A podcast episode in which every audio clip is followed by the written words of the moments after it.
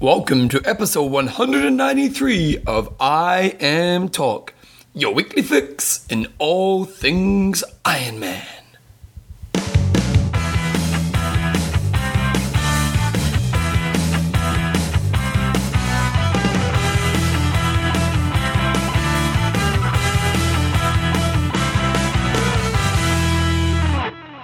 Right, guys, welcome along to episode 193 of IMTalk with Coach John Newsom and Bevan James Eyles. How you going, mate? Good. How, how you feeling is probably a better question. I'm okay. It's been a while since we've been sitting in here. The studio's been missing you. It's been what? A good, good month or so. Yeah, it was before, before Christmas, wasn't it? 23rd. It's literally a month. Feeling good. And yourself? Yeah, I'm feeling pretty good too, actually. But we'll talk about talk about ourselves in a minute. Let's uh, get on to sponsors straight away. Coffeesofhawaii.com. Oh, I've been missing them, John. You haven't been, I haven't been. It's been going down big time on the camp. really? Loving it. And who else we got? Trybuys.com Get on there for the deals. And Athlinks.com. Get on there to check out what you've been doing with your mates in your racing season. You got to get your Challenge Wanaka result up there. Yeah, I do have to get that up there, and we'll talk about that in a little bit of time. But today's show is going to be a little bit different because um, it's mainly interviews. Uh, Porno and I were down in Wanaka last weekend, and we got interviews with uh, basically the top three guys, the top two chicks, Daniel McDonald from Epic Camp, Nice. and uh, Victoria, the race event organizer down there as well. Oh, nice grease work. Yeah, I did the grease work. I tell you what, but if you want to do a race, this is the race to do. It, it's just awesome, eh? So um, that was kind of good. Um, and then John did some last minute Epic Camp interviews as well. Yep, so just basically final day interviews as the guys were leaving, some of their impressions on how things went. And yeah, and that'll basically be today's show. Nice, love your work. Okay, so uh, before we thought we kind of just before we actually put the interviews on, um, just to kind of wrap up your Epic Camp experience and me talk about my Wanaka race. So first of all, tell me about Epic Camp, mate.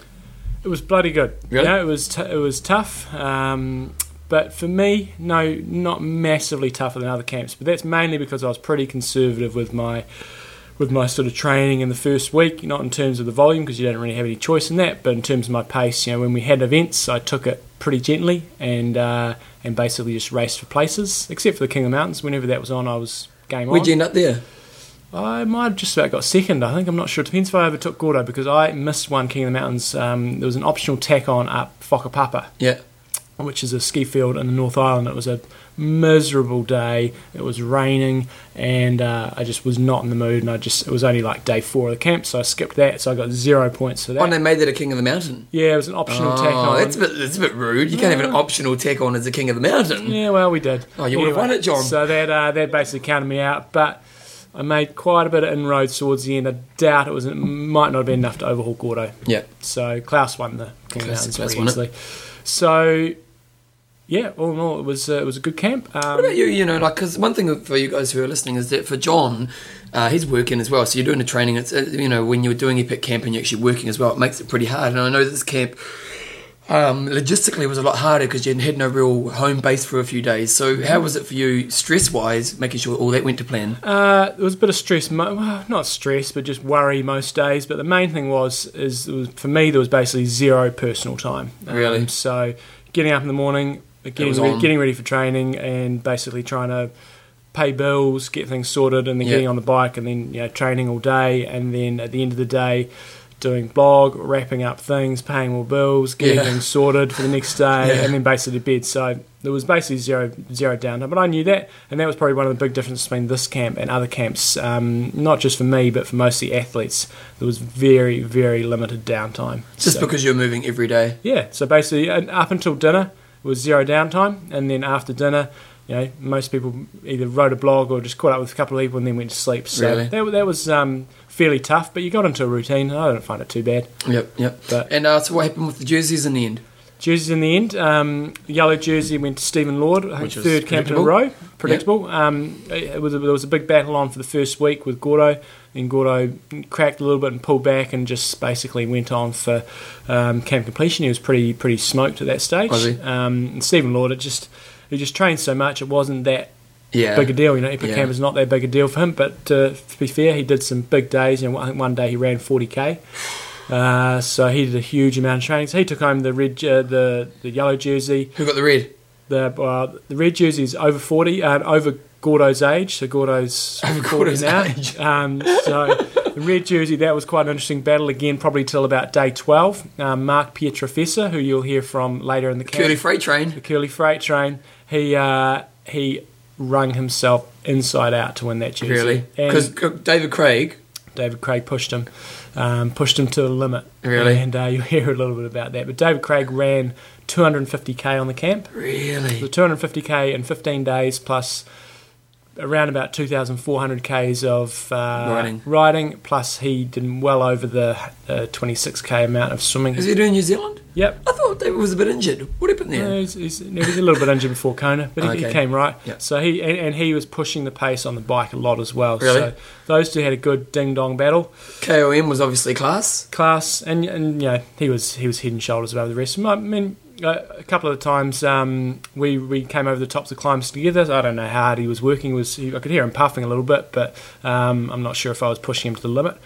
And uh, so he took out all but one of the King of the Mountains, um, and then it was sort of chopping and changing between Gordo and myself really for the rest. Nice. And uh, Any honourable mentions? Honourable mentions. Um, on the last day, we rode up Bluff Hill. Well, Yeah. not we didn't. Not we didn't. Um, some people rode up Bluff Hill, and uh, epic vet Douglas Scott from Auckland. Yeah, good old Douglas. When you go up Bluff Hill, it's arguably probably the, the toughest climb in New Zealand. Its averages, I think, 18% for 3K, Oh, really? and it goes to 25% in the Tour of Southland. Oh, really? So it's right at the bottom of the South Island.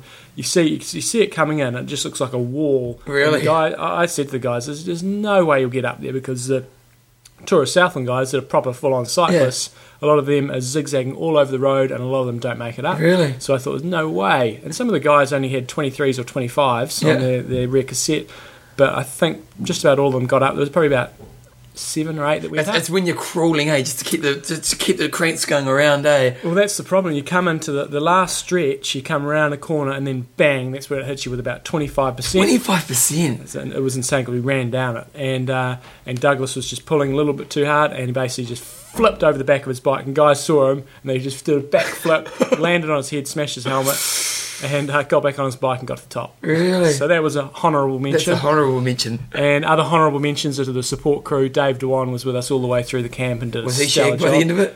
He, he was wearing a little thin on the last couple of days. The thing about Dave, which you, Dave's a great guy. He's such a nice guy, and he's such a positive character. And you know, like in the camp, it's a pretty fatiguing environment, and he's always up. Hey, you Oh, know, yeah. he's, he's always on the up. He's always got energy for the boys and the girls, and Well, it's great. The thing is, I mean, it's, you can find people with energy, but then you, he's professional as well, so Yeah. he gets the business done and he gives everybody energy every day. So Yeah. outstanding from him. And one other funny thing that happened um, when the first day we started in Cape Reinga, uh, and which is the top of the, the North Island, and we had the photos and stuff there, Yeah. and there's a lighthouse. and, and you're on the news. We're on the news. That's right. the news. And then we finish at Bluff, and there's a end of the road there. There was a couple that were on holiday in New, on New Zealand. I'm not sure if they're English or German or whatever they were, and they they said hello to us at the top. And then when we actually rolled into Bluff, they were in a car like Oh, really? two minutes behind us, and they were at the bottom. They, they've been touring for two and a half weeks, and they finished at the same time. What are pretty the chances, eh? chances? But all in all, good camp. Sponsors, Let's give them some love, outstanding. Oomph. Oomph have got these cool shorts that they gave us. Go on their site; they're the top of the I'm doing it right range s- shorts, and they've actually got pockets where you can put instead of wearing How's spell oomph? O O M P H oomphsports.com. And they've got these um, racing shorts, and you can put your race number on it, and you can put your little bottles in it. Oh, so the shorts are designed for all that stuff. Yeah, Oh, yeah, man. funky. So I do like the oomph gear. it is it's good quality. Yeah, good yeah. quality. Oh, there's So- class there. Bottoms, yeah, Bottoms. Let's go bottoms. bottoms. Okay, and which ones are they? They are Those ones there. Yeah, the Kailua compression short. so you can put your race number on. got the transition Gordo brief, oh no! and it ain't flash. But these are these are kick ass. So get on to oomphsports.com. They're a quality product. So you Oh, can put really your bottles are. in there. You can put your gel. Got little bits for your gels on the side. You put your race number so you don't on. need like race belts or anything like that. You can just kind of whoop it on. They're awesome. Nice. Uh, head. Stephen Lord took home a set of head wheels for Oh, taking home the yellow Could jersey. done with some of those. Nice. High five. The, the new gels, those ISO gels, are just so easy Yeah. to take. They're just They're like not so sweet, eh? no, they're just like it's like sort of not like water going down, but it's nowhere near as. But you don't get that sick kind of feeling in your stomach when you No. have too many gels. So they were quality. And uh, fuel belt, we had our fuel belts on for any any long runs. Blue seventy, got the bags. Those Yeah, got blue seventy bags. Any bags, bags left over? rock. They've got the little wetsuit Any left compartment at the bottom. No, none left over. But Steinlager. you get the wetsuit ones. Ones with a little wetsuit compartment Yeah. at the bottom. Yeah, they're brilliant. Because whenever you go to race, your wetsuit's always wet, and you put it in your bag, Yeah, and it just sucks. get wet. But they've got a little sealed off compartment down the bottom. They're awesome. Steinlager, Steinlager Edge. People are liking that. They are. People are liking that. Did anyone actually get drunk? Uh, yeah, I'm bit. sure after after a big day's training, even if it's a couple, would get you on, you get you get you smiling. one on the last day because we didn't quite have the aid and everything at the end of the day. We just sort of finish and get back to the hotel. I had one beer and I was like, "Whoa, whoa. You're a cheap day. Dalmain, uh, Daddy Death, Peter Yeah, Tinhold, helped yeah. us out with Dalmain. Check out their fruit. They've got this fruit bread stuff. Beautiful. I love fruit bread. That- It's I love hot cross buns. They're my favourite food in the world. Dalmain do all pastas and sauces in New Zealand. Yep. And then finally, Tasty um, do a whole range of cereals and bars, and Just you guys pay for anything? I, hook, I hook them up. you, Uh, you hook them up. So that's, that was all sponsors, and we're going to have a. can- If we can find the link, there's going to be a link for the little news clip that was on uh, Prime News in New Zealand, and uh, there's Well, going to John, be a DVD you might have been on Prime News, but I was actually on One Network News. Oh no, we've got a bit of work to do. Well, no, but admittedly, your story is a little bit better than mine. Richard Ussher was getting interviewed after Oh, the race, and uh, so I'm putting the microphone in his face, and I put that right up to his face, and my hands on the news, but the cameraman slapped it out of the way. Oh yeah, no, so but you see my hand for about you see that microphone there on the news nice. for about two seconds. Final thing on Epic Camp, if you want to check it out, go to epiccamp.com. There's lots of blogs up there. Yeah. There's some photos. There's going to be more photos going Yeah, up. there there were many photos. No, I was a bit weak on that. uh, but the blogs are great. Uh, blogs are up there. Next Epic Camp is uh, sort of just getting confirmed now. It's uh, most likely going to be in Colorado in August, uh, so we'll be opening that up soon. Nice, good Mm. times. August, Colorado. Will you be doing New Zealand next year? No, Okay, why not? because we need a break. You're sick of it. I, I You've seen the whole country now. Yeah. What's the point? I, I need a break. So it's going to likely be Colorado next August, and then the following August is likely to be uh, the Alps in France. I have to admit, this summer, not having to train for a race, like I didn't really train for Wanaka. Mm. It was it was a really nice summer to not have to actually do anything and have a, like I had a week at home where I actually just went out every night for mates and you know Crazy. It was just a different world, John. It's a different world. Well, I had my race in Wanaka last weekend, um, Challenge Wanaka, and they've, they've got the half on. And uh, it, was, it, was, a really good day for me, actually. It was funny because I haven't, I haven't done one half before. I did a half years ago. You Like, smoked me in that one. yeah, well, no, I did one years ago, the Queenstown half, but Yeah. like literally took 10 minutes for one transition. I was totally new to triathlon. And then Yeah. did the the South Island half Ashburton. in Ash Vegas with John one time. And I- don't know what it was, but half is just a nice distance, eh? a good distance. It's a good distance because mentally it's not that hard. And you can push pretty hard. Well, so for me, so I got in the water, pretty much got up the front pack, and I swam the 2K, and for pretty much for about 1500 metres of it, I was just sitting on a pack that was a little bit faster than me, but I was able to sit on it. But then when we came into the, to along the river's front, Yeah. you, you were looking at the sun, and I lost sight of the pack, and I was at the back, and I was, couldn't see anyone, and I kind of lost the pack, so I lost a couple of minutes at the end of the swim there, or maybe a minute or so, but I was still pretty happy Still with my a swim. pretty impressive swim. You're only like a minute down on the front guys, were you? Yeah, I- well, I, was I must have been on the front pack. Yeah. Yeah, so Nice. I was happy with that, and then got on the bike, and it's a it's a really honest. Like the Oh, yeah. good thing about the course is it's just an honest ride. You go out to Treble Cone and back, and then there's a bit of a flat section, but the, pretty much the whole thing's rolling the whole Mm-hmm. time, and guys were just flying past me on the bike, eh? and I'm thinking, admittedly, you've got the teams going as well. But I'm thinking, holy crap, I've lost it big time. Like I knew I wasn't as sharp as what I what I thought I was, but I was just boom, boom, boom. So I was getting a bit heartbroken, and and then I got out of Treble Cone, I got back into Wanaka, and I just started found my rhythm, and I just sat on a good pace, and I was really happy with my ride because I didn't smack the crap out of it, but I just sat on a good solid pace, didn't push it too much, and kind of I had I, I ended up having a really good run, and I kind of think that was the reason why was because I had a really good ride. But I got off the bike, and uh, you're allowed iPods, John, and you'd be disappointed in me, and I did use my iPod, and I have to say, if you can use an iPod in a race, do it. Each their own. Each their I mean, uh, yeah, if it's in, it's not against the rules. Yeah, it wasn't fine. against the rule, and I, and I found some cool music, and it made the race, the run very mentally easily Hmm. to do. But got off the bike, I was in 15th spot at that time. Whoa. Yeah, so I was I wasn't doing that flash, So- and I was thinking I've got to get at least top 10. So I just started running, and, and I, I found a really nice rhythm. I was feeling really good, but I was thinking, well, I'm, I'm still not that fit. I don't want to really cane it. So go through to about 11 k's or to the bottom to the hill section yep. and see how I'm going. And so I passed a few guys at that stage, and I must have been about eighth, maybe ninth at the at the bottom of the mm-hmm. hill. And then 5k to go, I had four guys in front of me, and basically, You see them? yeah, yeah. Well, they're about 2k in front of me because you can see all the way down the road. Yeah, yeah. And so you I saw guys way off in the distance with 5k to go, and I just Yeah. I just beat myself up, and I managed to get them all. Nice. And I ended up having just an awesome run, and it was just for me, it was one of those days. You know, it's like you race so much that you have bad days, you have average days, and you have really great days, Mm-hmm. and.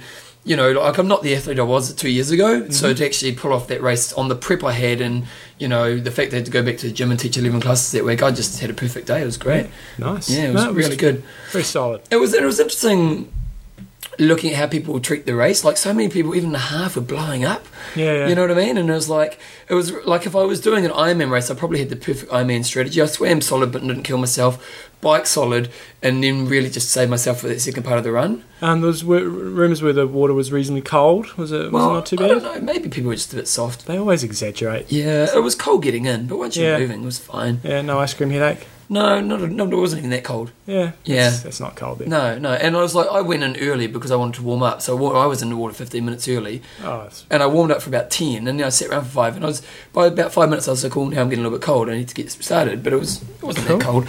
Um, the race is awesome. I've put some website photos. Here, I'll show you some photos that they sent through from um, the race. Look at this Richard Ussher on the bike Oh, yeah, and Gina yeah. coming through the little foresty section. yeah. It, it's I don't, I don't know if you if you're in Australia or New Zealand or even if you're just overseas, if you want to come do a stunning race, Hmm. it's just a beautiful race. And the half is a really nice race as well because they kind of cut off at Luggate and go down the back road there, and even Yeah. just there's no part of the race where you think this isn't beautiful. So how do how did they pull off the race in terms of how successful was it combining a half, a full, teams race, you know, for the spectators and for the athletes? What was your sort of feeling? Did they stuff it up or did they get it? No, it uh, they, well? they totally got it right. So if we looked at the South Island one a few uh, months ago, you know, Yeah. where they had lots of things happening, it was a little bit disorganised. They kind of pulled it off, Yeah. but you know, things ran a little bit late here or there, and it was only Yeah. five minutes, ten minutes, but still, it was a little bit off par on that one. Whereas this one, they were pretty sharp. Um, the only thing I, I kind of felt was maybe with the team's half. They probably could have started the teams a little bit later, maybe 20, 30 minutes later. Yeah. Because the problem what happened was that you didn't really know where you were within your race. Yeah. Because half people were overtaking you, and and maybe that's just the deal. But uh, and also I kind of feel that if you win the half, you should be the first person across the line, Yeah. and not a teams guy. Yeah. And so the the gap, you know, they started the teams five minutes behind. Right. And in the swimmer, it was actually funny because I had actually, um, you're right. Yep. You survived in the camp. I fell off the back of this one, and uh, and I thought, oh, hopefully some people will come through soon, and I'll be able to sit on the tail. And the half people, boom, I was like, oh no. So, um, so I think maybe if anything on the half aspect, it'd be cool if maybe there's a bigger gap between the start of the, the individual and the half. And what about for the guys doing the full? Did it interfere with their race at all, or were you guys No, because we're done? like we, we started about an hour behind them. Yeah. an hour fifteen behind them. So like when we were coming out of when we were going out of well, basically starting the bike ride, Richard Ussher had already come back into town. okay. So you, you, you were overtaking a few people who were the slow people on the bike, but for them, once they got to Luggate, you know, it was game over. They weren't going to hit any half people. So were you done, finished before Richard Ussher got off the bike, or about the same time? at the same time? I was actually I was running in as he was running out. Yeah. Yeah. So, Okay. um, but in saying that, they limited the field this year for the half. So we talked to Victoria later on in the show, and she was saying they actually limited the field just to see if they could logistically make it work. And this is going to be a pretty popular half long term, I Mm. think, because it's it's you just it's a beautiful course. Um, it's it's quite a nice course because you run on the off road. Yeah, yeah. So like even though I was you know I had I, like I ran a 120, I was pretty stoked with that. Um, running off road does make it easier. Oh, yeah. You know what I mean? And so it you know it's going to attract people as well. It's you know it's a challenge racer, they're a big brand. So you know if they open up the half big time, then that may be an issue going Yes. on term. Um, the race the night before they had the half. I mean the the, sprint, sprint yeah. of there last year. yeah, that was okay. Um, there wasn't much of a crowd this time. I, th- I was expecting to be a bit more of a crowd. Like it was okay, but it wasn't Last like year, there chocker. was, last year when I did it, it was, it was a good crowd. Yeah, and uh, like uh, on the main street there was a few people, so it was fine. Um, the women's race was just no one in it. There must have been only like eleven athletes. Yeah, that's pretty standard. Oh really? There's not many. Oh, really? You- New Zealand champs and the under 23s is like three people racing. Oh, really? Elite. Because people are scared to race elite. You know, if you everybody's racing in the age group race. So Oh. the, the, the elite woman in New Zealand Because basically there's a young girl from Wanaka, um, Nikki someone. Nikki Samuels. Yeah, and Sam Warner, and uh, Sam ended up taking out in the run. But yeah, the men's race, I didn't actually watch it, but it was a pretty exciting sprint finish at That's the what I end. saw, yeah. Yeah, um, but overall, if you are thinking about doing a great race, and I know you know we we like challenge, but you know it's a great race, and you know whenever you go to an Ironman race, you're also getting a pretty wicked experience as well. But you know, I, I think they really deliver on the experience. Results? Let's, have you got any results anywhere? Uh, just off the top of my head, um, Richard Ussher was first. yeah, took it out by about five minutes. 8.31 I think it was. I think he swam 57, biked 4.42 on that course is just insane. Yeah, And then I think he ran a 2.51. Yep. Um, and Justin Justin Deere was second. I he ran a two forty nine. 249, Yeah, solid. run. And then Uh, Keegan Williams. Keegan Williams was third. On the Yep. girls' side of things, I was impressed to see Gina Ferguson winning. What what sort of happened in the women's race? Because Uh, were they so- together at all or so not? no, Gina pretty much had it the whole day. Uh, Kate was catching her towards the end, but there was, just wasn't enough time. It was still like four or five minutes away. Yeah. Um, but Kate was saying we talked to her and we talked to her soon on the show. She was saying she's just not that fit at the moment. Yeah. And uh, but in saying that, even if she was that she kind of felt Gina would take her out on that day. Yeah. Gina had a really great race. Um, And then third was Elizabeth Christensen, I think. yeah, And uh, it was kind of predictable, really. I suppose the women's race was, you know, it could have gone either way, but um, yeah. fir- Well, first age grouper from Christchurch, Andrew Black, listener of the show. oh, did he take out the age group? yeah, did I he? think he was eighth overall. Well, in the men's half, we had David Plew Yeah. take it out, and. And, uh, uh, No, the young boy from Invercargill, Matt, someone got second. don't know, but then Rebecca Ray from Christchurch was first. Oh, did she? so, Okay. Kentavs took it out. Yep. You're pretty happy with that, aren't you, yeah, John? pretty happy. We're dominating New Zealand scene, aren't we? That's right. What's the best city in New Zealand for triathletes? Well, per capita, probably Christchurch. Yeah, that's right. That's right. Just, you listen to it, rest New Zealand. We're dominating it too, Joe. Um, so yeah, good times in Wanaka. So anyway, we're going to check on interviews now. We've got interviews with lots of people from Wanaka and a few of the Epic Camp boys. Admittedly, the Wanaka interviews are a little bit. The sound quality is not great. There's a bit of a kind of a, a scratchy sound in the background, but the content is life changing, John. Life change. Life changing. So make sure you listen to it. Here we go. Right, guys. So welcome along to uh, the Wanaka special of IMTalk with uh, Bevan James Eyles and no John Houston today because I got Sean the Porno next to me. How are you feeling, mate? Yeah, pretty good. Probably better than Jumbo's feeling right now. Yeah, just got a couple more days to go on Epic Camp. It's about a minute before race start, and it's it's a nice atmosphere down here, isn't it? Yeah, it's very calm today. Yeah, It's a bit scary actually. Porno and I were camping here a couple of weeks ago, and honestly, it was blowing. Hold on to your tent It stuff, was isn't hold on to your tent, and now you couldn't have got a better day for a race. It's it's Dead calm, beautiful, dead calm, beautiful, cool. good atmosphere happening. Yeah. So we're going to be going watching the start of the race pretty soon and uh, bring it on. Porno and I are both doing a half today, so you'll be hearing all about that later on. Oh, sure thing. All right, minute to go. Let's go, let's do it. Let's get into it. Okay, so we're, we're on the first lap of uh, uh, swim course, not the bike course, and uh, Brian Fuller. Yeah, Aussie guys just pulled off the front. There's a bit of a bunch behind them with Gina Crawford and Richard Ussher in there and a couple of age groupers. So it's Brian Fuller. Brian Fuller, okay, and, and next to me I actually have uh, Daniel McDonald, uh, the the famous New Zealand triathlete. He's just come away from Epic Camp. Uh, how you feeling, mate? Yeah, pretty good. A little bit poked, but all in all, pretty good. Had a couple of days off, so yeah, fine. So the big question is, and I've got to ask it, you know, you're doing Epic Camp length of New Zealand, and you've got a business, and you, you import the new Newton shoes to New Zealand, don't you? Give us the website. Uh, NewtonRunning.com. Yep. Um, but yeah, if you're in New Zealand, go to DCMsport.com. Okay, and uh, you had to leave Epic Camp a few days early. Did that break your heart? Yeah, I was shattered actually.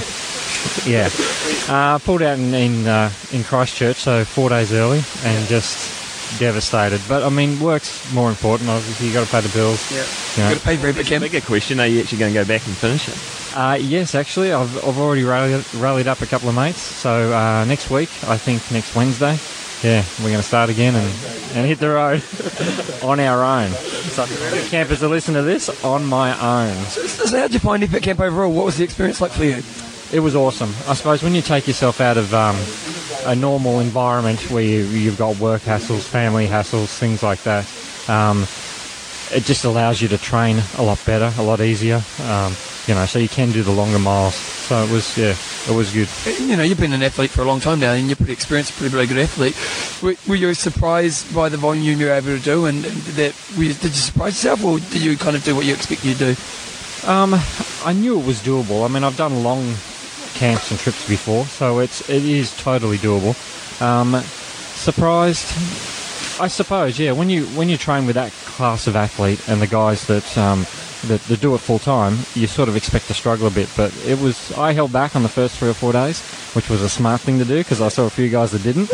Um, but yeah, it's I was, I suppose, somewhat surprised, but happy to know that you know that I can can ride with the guys. You know, run, you know, run with them so somewhat, and yeah, swim with that volume. Do you, do you have some highs and lows? Like, where did you find a find any big dips? Yeah, definitely, definitely. In the day, like I had a, a theory of, you know, if it's a 200k day, it's it's like a 70k bike ride, a 70k bike ride, and a 60k bike ride, where you'd have an aid station, so you'd probably get a couple of minutes rest to fill your bottles. And halfway through the day, you'd have lunch, you know. So you do get your highs and your lows, and especially if you're having a high or a low, or you hear a couple of guys arguing on the bike, it's usually food orientated. They're either bonking or, you know, low on sugars and things like that. So Day, like um, from day to day, did you find after a certain number of days you started to really feel the pinch, or did you just push on through?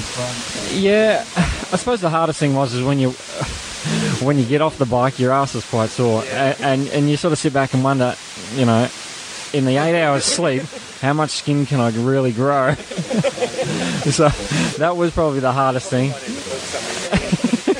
probably, and everyone I've never seen so many guys rub so much cream in such a small amount of place in one day.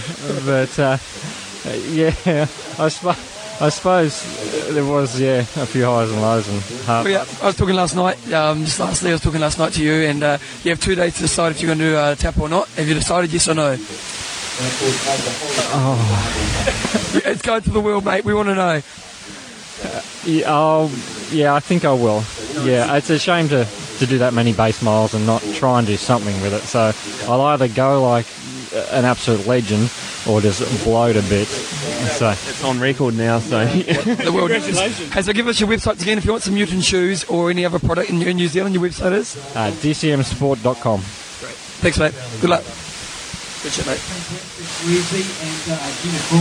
Okay, so I've got Porno next to me, and we're actually just doing a bit of a, a bit of a. who's here? Who's here? Who's here? Well, um, Who's Wally? we'll start with the the ladies. Okay, who's in the ladies? Well, Gina, Gina Crawford, of course, our motorboat off the front yeah, there. she's out in front with a couple of male swimmers at the moment. Yep. Um, Elizabeth Christensen from, um, well, she's Danish, yep. Yep. She's- I'm lo- loving that you know that porno because I don't have a clue. well, it's got it written here. So Oh, okay. makes life easier. Rebekah Keat. We've heard yeah. She's gotta be favourite. Rebekah Keat's here as well. So um, they're probably the, I mean, they're the big hitters in the, Yeah. the women's field. The And the men's boys? field, um, well, Keegan Williams is up there. He finished second last year. He's a Kiwi boy. He's, he's a tough little character, old Keegan. He, he, Yeah. He's a bit of a fighter. He's been in? Team BB. Team, yeah. yeah, and so um, it's Team TBB, isn't it? Yes, it is, Yeah, we yeah. told him about that. So um, he got second last year, and he fought pretty hard. And so Yeah. we're interested to see if he'll be able to keep up with Ussher. We're going to put Ussher in at number Yeah, one. Yeah, probably the big name is Richard. Ussher, New Zealand multi-sport legend. Who's um, I mean, he's he's come here. He's he's focused on Hawaii this year, from from all accounts. He's he's quite keen to head back to to Abu Dhabi and race in Ferris's Oh, is it? Ferris's Oh, okay. Speedo Classic. We'll try to get an interview later on today. Yeah, absolutely. Yeah, he's a good fella. and then uh, uh, Justin Deere from America. He's under Gordo's camp. He's a bloody good athlete. I think he got second or third here last year, actually. yeah, train. Yeah, does he train with Chris McDonough? Uh, the same. yeah. Yep. And, And, uh, um, good old Paul Westwood.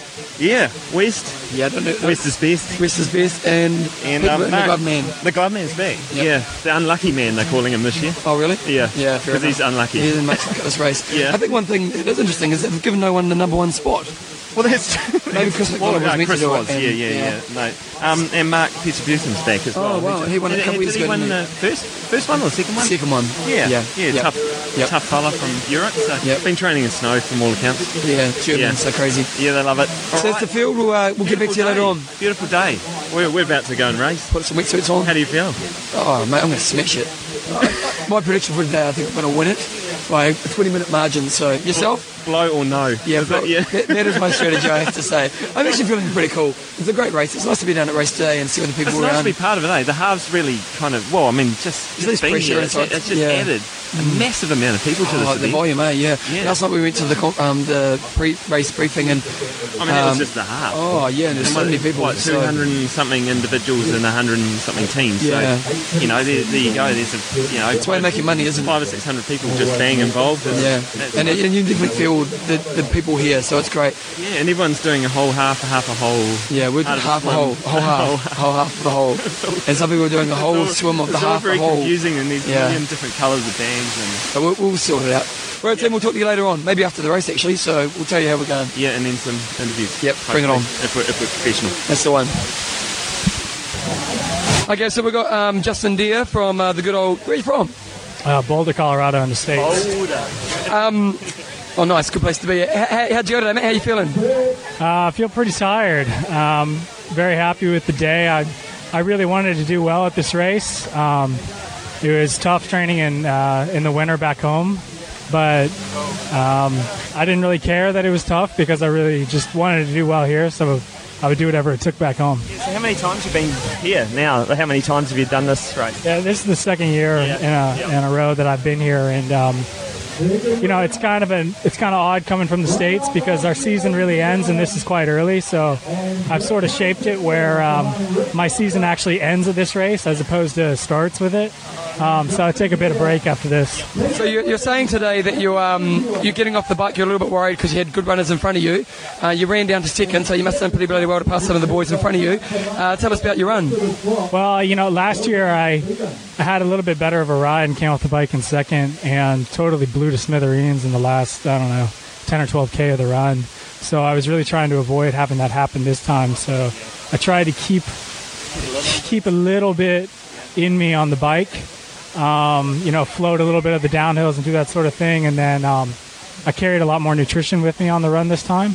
Uh, the aid stations are a little more spread out than some of the other races, so I thought that really helped. I um, uh, always had something on my hand at, at, all times, so I was taking in nutrition in between all the aid stations, and I think that really made the difference on the second lap. How was the run in the end? Because it's a bloody hot day here today, mate, and it uh, must have been hurting by the end. Uh, it was, you know, I, I was fortunate in that instead of being chased, I was the chaser, so it's a little more motivating. Um, I, I, didn't, I don't think that I took any time or very little out of Keegan on the first lap, so I, I wasn't sure how things were going to turn out. But when we got into about maybe six or seven k into the second loop, I could see him. And then uh, as we came out of the trail section before Gun Road, he was just in front of me, which is where he caught me last year. So we had a we had a, a reversal. So um, I know what it feels like in his shoes, and now I know what it's like to be in his shoes. Hey, well done. If you want to get hold of you, you're actually with Endurance Corner, aren't you? Uh, yeah, I work. Uh, I work with Gordo and, and, Alan Couzens in the states. Um, put on training camps and do a bit of coaching and um, write some articles, that sort of thing. Hey, well, well done today, mate. Thanks for uh, a bit of a talk and good luck for the rest of your holiday season, I suppose, and next year. Thank you. Uh, just just a few days this time. I'm going to take take a holiday in the states. Yeah. okay, thanks for your time you know, it doesn't matter. Uh, it doesn't matter how you're going. You're always, um, you know, you're always starting to feel a bit sore by the end of those. and your legs are taking a bit of a pounding for the last seven or eight hours. So, yeah, you know, it's um, it's fantastic to come here. I lived here for, you know, probably the best part of six years. Uh, you know, I've been kind of welcomed back by all the by everyone here, just like I, I, never left. So it's been absolutely fantastic, and um, yeah, the support from everyone is uh, yeah, just carries you through in those bad spots it's, uh, you know, it, it's an absolutely stunning place down here, a stunning course, a pretty tough course, I've got to say, but uh, yeah, I had a fantastic time.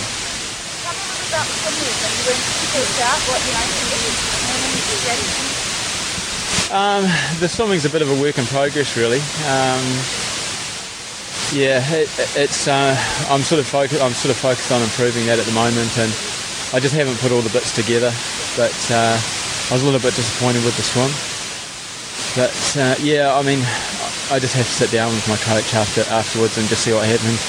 You know, I, I think uh, I'm just just about where it's going to sort of click, and then it's going to go start going well. But uh, yeah, it just just takes time, and you know, I haven't uh, been a swimmer for since, since I was a kid, and uh, I just got to put all the bits in place and you know try and uh, try and inch my way up there.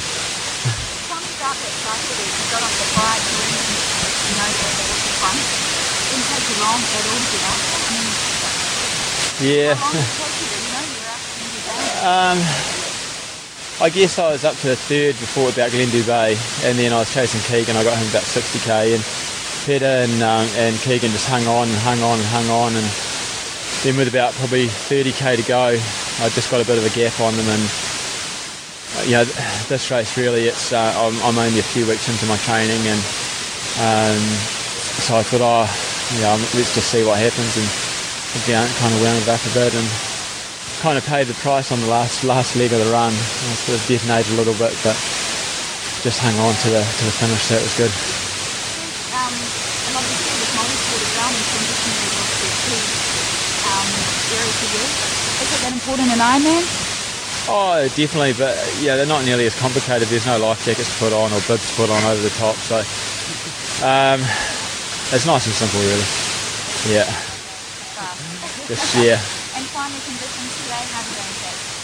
Uh, conditions are beautiful. You know, we had a bit of a headwind down to Cromwell, which sort of hurt the legs a little bit to start on the bike, but uh, yeah, all, all good, very good. Um, yeah, fantastic day, one out of the box really. Uh, not too bad today actually. So what's the plan for the rest of the year for you? You know, is Kona the goal? Yeah, Kona's the goal. I'm going to give it a crack this year. I'm going to um, go to Abu Dhabi. Are you next. going to do that race, are you? Yeah, and then uh, I'm going to try and qualify in Lanzarote. So. Oh, wow. So you've chosen a, a pretty tough race to qualify in. Yeah, it's um, it's a tough course, but um, I think it, it um, could sort of suit my strengths. And And is it partly the time of the year? Like, is it just to get it out of the way so you get your qualification spot? yeah, I, I want to try and qualify early and then just focus on getting some speed and Yeah. doing some good training. So Yeah. yeah, Well done today, mate. Love your work. Thanks very much. Right, we've got Keegan Williams next to us, and I was noticing when you were taking off in your run, mate, your pants was about falling down. I was slightly concerned because a bit of butt cheek was happening. What happened there? Uh, I have to talk to the manager, Alex Box. Fucking, it's about time he bought me some new um, new team shorts. Yeah, Yeah, no, Team TBB, mate, get him some new shorts. You got the flash gear, but uh, I don't want to see your butt anymore. So tell me about your day, mate. Uh, the swim went alright. It was um, a bit of sunlight. Yeah, a bit of uh, sunlight on the two return legs. You couldn't really. Yeah, I was just lucky that Gina was there. I was just following her really. Yeah, I had clear goggles to look up and was like, where am I? Got on the bike. Um, I mean, Brian Fuller was out the front. He was on a absolute, I think, suicide mission. I don't know what, what happened to him, but Died. yeah. It was, it was smoking at the start, and then um, Richard and Bruce rode up to me about 60k mark. And rode with them until um, 140k mark. Got dropped off by Richard and then rode into the finish. And then I actually missed three bottles on the, on the bike ride, eh? And I got a bottle of Coke, it had like this much Coke in so I was kind of playing catch up on the run the whole time, but I did the best I could. And You're a Team BB, and I noticed we don't seem to see you don't race as much as what a lot of the other crew do, or do you? And we're just not seeing it. Oh, I have. I just didn't have a very good season though. Yeah. Got. Oh, I did Ironman China. I think that kind of destroyed the rest of my season. yeah. Yeah. So after that, I kind of started training too hard, and then went to Europe and just kind of dug myself a big hole. So this is what we changed this year, and your plan to make sure that doesn't happen again. Um, I won't go to China again. That's just a death march there. Was that remember the, the, the, wa- the winner was walking, wasn't he? Like I finished the bike, I couldn't get my legs. I had to lie on the bike on the tar cell, just try and get my to get out. And then I was putting my shoes on. The next thing I wake up, I'm on the ground inside the fucking T2, looking up. Chinese doctors smoking on top of me. Old school. And, and so, what, what, what? Have you got any other? What I mean, are you looking forward to? The, Uh, I'm in New Zealand next. Remember New Zealand, yeah? It'd be a pretty strong field, isn't it? Yeah, I have no idea who's entered. Obviously, Cameron Brown, so Lorenzo, and Apparently, Terenzo's not there. Word on the street, although yeah. yeah. Also, Cameron's the man to beat. What would you be your goal going into that? Um, well, it just depends on the day. Obviously, I'd like to have a solid swim bike run. Yeah, yeah. See what happens. Can't really control what everyone else is doing. And overall, uh, you know, with the circumstances that happened today, you happy with your day? Ah, yeah, I can't complain. No, like my last time, and I did. Um, Bella bit me, so so I was, I'm on the up again. So I didn't get checked today by the my teammates, so it's good. Yeah. Hey, well, thanks for your time, mate. Good luck for the rest of the season, eh? Cheers. Thanks. Okay, we've got the lovely Sam Warriner next to us, and my big question is, when are you going to Ironman? Oh, you know, I, I, who knows? I will say that I want to do it before I retire. Uh, I really do. I, I am interested, but to be honest, I don't know. I just, after last year, I'm just enjoying being back on the start line and just being back racing um, and just enjoying it. And so, yeah, You know, there's a lot of talk on the street that you know you're a bloody good half athlete, and that maybe that that could be a direction you move in. Is that something you actually consider, or is it ITU for you? I don't know. I still love ITU, and I can't leave ITU how I left it last year, being the number one the year before, and then having the accident. I can't leave it like that. Who knows? As I say, I'm just enjoying racing, and I'm just enjoying being back involved in everything. But seeing like you know the people race today, yes, it does motivate me, and yes, one day I would like to do it, but I just I just don't know when. Pretty happy with your race last night. Um, Um, absolutely. I mean, I'd only done um, the the ta- Tauranga half six days ago, and to be honest, I felt tired on the bike. This course really didn't suit me with all the short corners. Every time, exactly, every time I got to nice rhythm, right here we go, corner, you know. So it wasn't my type of course, but I mean that's racing, and you and you just deal with it, sort of thing. But um, the atmosphere and the crowds were brilliant, and to get off and run as well as I did six days after a half, I can't be any more pleased. So, so yeah, I, I was pleased. It was good. So, so the body's all good now. Like uh, uh, you know, after last year, obviously a tough year. Body mentally and physically, how you feeling? uh, uh, mentally and physically brilliant. You know, I think in a way the accident to me was a good thing because I was getting too much pressure myself and I wasn't enjoying it because it was all about winning and all about being the best. Where now I'm back, I'm enjoying it and it's all about the process. You know, it's all about building again. It's taught me I was, you know, too fit too early in the season. Um, it's just taught me a lot of things. So I don't like to say everything happens for a reason and I can see it now. I don't want to go back through that, but it does happen for a reason. And once again, I'm back to enjoying it and this is my passion. And whether I'm racing last night or being on the commentary here, this is what I love. This is my dream. So yeah, I really appreciate everything. so when do things kick off again on the, in the big time in the ITU? Uh, well, you know, I'd love to go to Sydney, but that's very early. You know, with the ITU, you know, obviously Budapest on September the 12th is the world's, you know, the world champs. So really, Sydney's a bit early. So we'll see how it goes. Also, as well, is for points for the Olympic selection doesn't start to the end of the year. So it's like. You, no, there's no pressure to do it yet, and at the moment, I don't. You know, I haven't got that pressure, and I don't feel I need to do it. So, you know, I will start ITU towards the end of the end of the year when you need the Olympic points for those spots. Yeah, halves. Any halves? Yeah, yeah, definitely. Um, I'm just, you know, at the moment, just talking to my coach. You know, we wanted to see how today, uh, sorry, how last night and last weekend went, um, to see how the body is, to make sure I'm totally over the injury, which obviously it shows I am. And now we can talk about the future. So, yeah, definitely. I can't confirm which ones yet. What, what do you think about this race? You know, it's got a pretty good atmosphere on a pretty beautiful course. What's your thought on the, the Challenge Wanaka? I think it's a really good cut course. It's a real honest course as well. You know, like the roads are quite hard. It's it's up and down, up and down. The wind as well is a factor. I think it's brilliant, and the the, the scenery is just breathtaking. You know, if you're going for a bad time, you just look at the scenery and think, "Wow, this is amazing." So I think it's a real honest course, and I think the people here support it. The community get behind you, and I think yeah, I think it's brilliant. It's lovely. It's what that triathlon's all about. It's, you know, and even just watching the halves finish or whatever with all the family running down. That's what it's all about. You know, it's all about being involved and, and enjoying it. So I think it's brilliant. So you're on the microphone, you're being the mic, the, the voice of the crowd. Are you here till the end of the day? Because if you've got a pretty long day in front of you, you have. Yes, yes. No, I'm here right through to the end of the day. I've got one friend out there who reckons to be in by 11:28, so I can't leave until 11:28 p.m. No, it's um, Mark Cressy, so I'll be here till he gets in. But no, I mean that's all part of it. You know, I'm here for the day, and I will be here to the last person. So I know, I know I'm going big time, man. and I, I do these things, but the question is, when you watch this, do you look and think, oh, yeah, I could definitely beat these girls? Oh no, no, not at all. You know, I mean, the Ironman's like twice what I've done. You know, and it's all about the nutrition, the you know, the hydration. You know, and you've got to run a marathon off. I've only run a half marathon, so no, I don't think that at all. I mean, I, you know, You'd be competitive. I would like to think so, but I would. Come on, come on. but I would train for it. You know, I wouldn't just like you know start off now and think, oh yeah, I'm going to go for it. You know, if I was going to go for it, I would do my c- complete base, train for it properly, and say yes, this is my goal. Because you have to. You can't. I could just turn up and do that. Uh, no, I mean, you know, they train hours and hours, and I'd have to do the same to get the results. Hey, well, thanks for your time today. Good luck on the mic. Yeah, you're amping the crowd, and I'm loving your work. Thank you very much. Thanks. And, oh, Rebekah Keat, you know, you're, you're a disgrace, mate, because you look like you've peed your pants. Have you peed your pants? No, I've just fell it fell over and I've got mud all up me and I spent the whole next lap trying to make myself look nice. So You know, They say it's a trail run, but yeah, it taking was. to the new I did a. Superman uh, on my, on the trail run, so it was even scratched my iPod. And now it's not working, so I was devastated. Okay, this brings me up to a big topic. I know you've got second here, Dan. It's really important. All, but the iPod, do you like it or not? Well, I love it, but it stopped working when I crashed at 12k, so it didn't help me much. Oh, I got everything ACDC, yeah, all stuff, all stuff to make me go faster. hey, so so we're going to ask the question. What happened in Kona? Um, I there's all different rules. Like there's a 10 meter rule there, and uh, I was sitting um, within 10 meters, and I went to pass, and then it was an age group guy. He sort of sped up. So once you make that 10 meter zone, you've got to make the pass. That was one, and I crossed the yellow line with the second one, and then. Uh, going down the hill into transition where it's actually a draft-free zone. Um, I got another penalty for getting too close to a guy, which which that's why I argued it because it was actually in an area where you're not meant to get penalties. So that's why it was a bit difficult. But um, yeah, I should I should have known the rules and.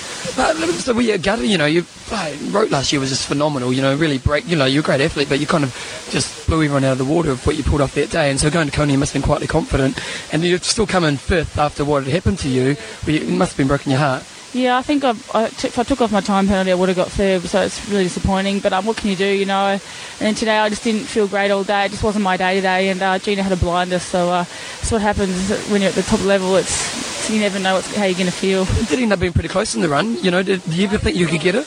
Oh no, I sort of sort of was in cruise mode because I really just was too tired, really too tired to go any faster anyway. And uh, all credit to her, she had me. And then when they said two minutes, I went, oh god, maybe I should put the foot down. And uh, then she put the foot down too. So we were, we were just every time I went to catch, she she go as well. So yeah, she had a really good day.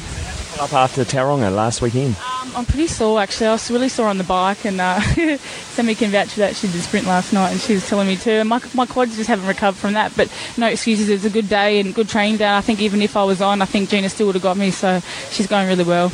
Not the place to have dodgy quads, is it? Yeah. With the- No, I mean it's, I still rode, rode as hard as I could, and uh, she rode really well. I thought I was riding strong, and I didn't catch her, so she had a good. What, what's the plan for the rest of the year for you? You know, you know, you guys TB, TBB tend to race a lot. You know, uh, are, are you going to stick to that formula this year?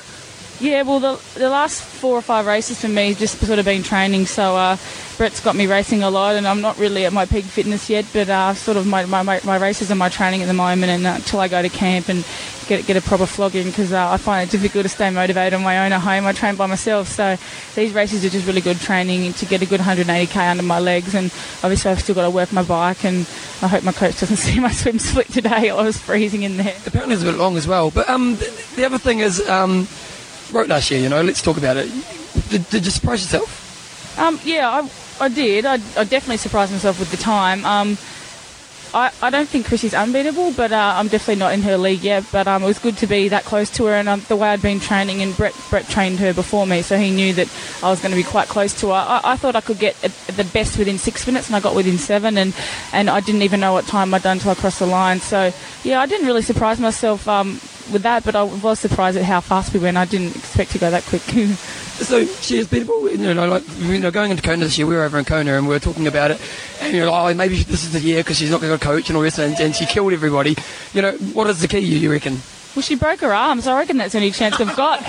She broke her wrist, didn't she, a couple weeks ago? Yeah. got an email this morning saying good luck, Bex, and I thought, oh bloody hell, that's nice of her because uh, if she was here, I would definitely wouldn't be saying good luck to her. But um, the poor girl's broken her wrist, so I said to them, it's our chance to uh, beat her at Port if she races. But then, knowing her, she'll be on the turbo with it in plaster and running with plaster casts and swimming with one arm, and she'll probably still beat us. So It's, it's interesting. Eh? There seems to be good camaraderie between all the female athletes, which, you know, not being a, a, a kind of sexist male here, but, you know, maybe you'd think it wouldn't be like that.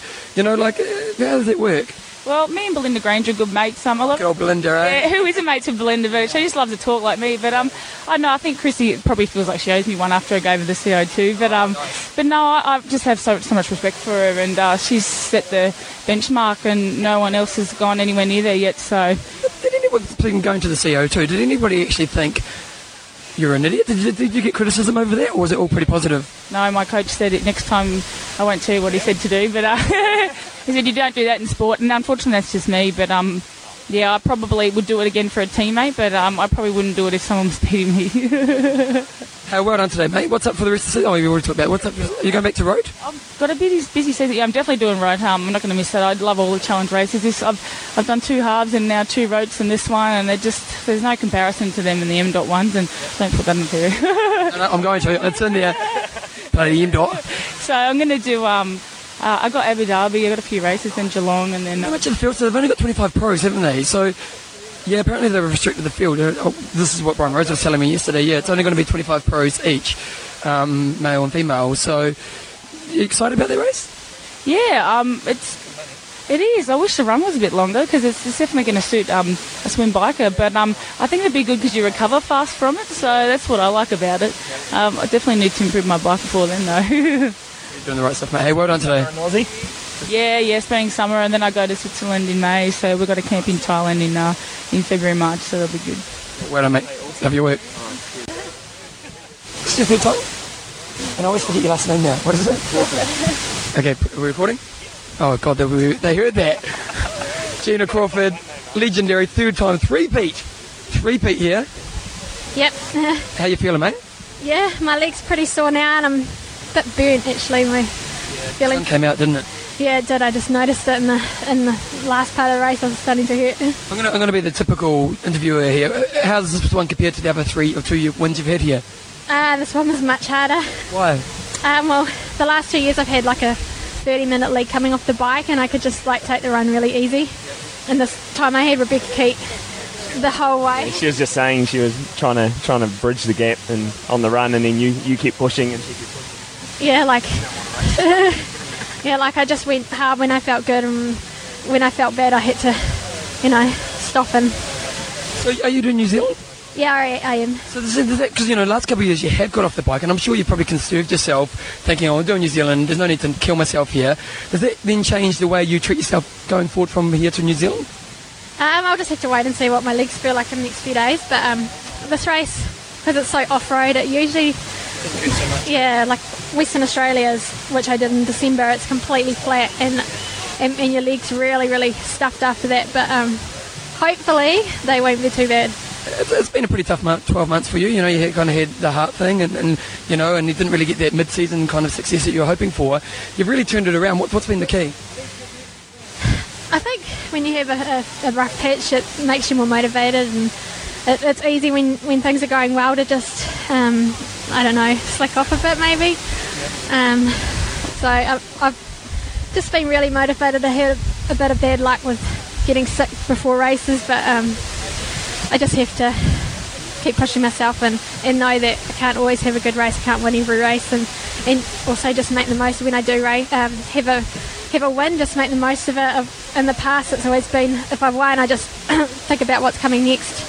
So now I'm just gonna, yeah. With, with, with the um, the heart thing, are you conscious of it, or is it like is, is, it, is it a body body feeling you actually feel when you're exercising, or is it how does it work?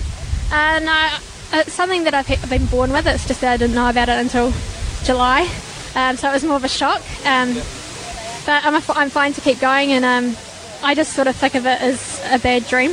I don't like to think of Rolson's. Uh, no, it's completely different. It's um, all it is is that my heart is, it's got instead of three valves, it's got two or something like that. It, it's not, but I'm I'm healthy. And, and so what's up for the rest of the year? Then to New Zealand. Yep, um, I'm in New Zealand and then I hope to do Ironman St George in May, which is a, a new race. So looking forward to that. George, where's it? It's in. yeah, but it's in Put you on the spot. You know that's okay. Utah. Yeah. Utah, Utah. Um, and back to Kona. Yep, I've qual- I qualified at um, Western Australia, so took my slot. So yeah. Out of the way early on. Yeah, like after last time, I didn't know if I was. I didn't really want to go back.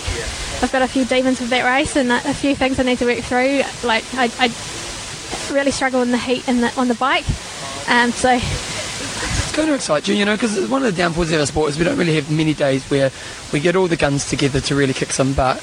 You know, it really only happens in Kona, and you get some strong fields in other races, maybe Germany, but overall, it's really Kona's race. Does that excite you? in the past, I haven't really been excited by it, and I hope. I mean, I don't think you can do well unless you are excited about it. Um, so I'm trying to get myself amped up, and you know, I, I hope to go there for a month and get used to the conditions, and hopefully that will, yeah. Hey, well, thanks for your time today, man. Bloody, bloody good work. You know, to pull off three wins in any races in the world, it's got to be awesome. And this is definitely a pretty hard course. And, and you did have someone biting your toes today, so well done, mate. Thanks, thanks very much. Okay, so we've got a few minutes to kill before Gina comes in. It's, it's pretty, it's pretty much 100% thing she's going to win, isn't it? Yeah, I think so. She's about 6k out, and the gap was about five minutes on Beck Keat, um, starting the run, and at the end of the first lap, so I'd say she's pretty much got it, I'd say. Yeah. We thought we'd talk about ourselves because that's what we're pretty good at, and uh, and we're going to talk for another half an hour just to kill that half an hour. But first of all, uh, how was your day, Porno?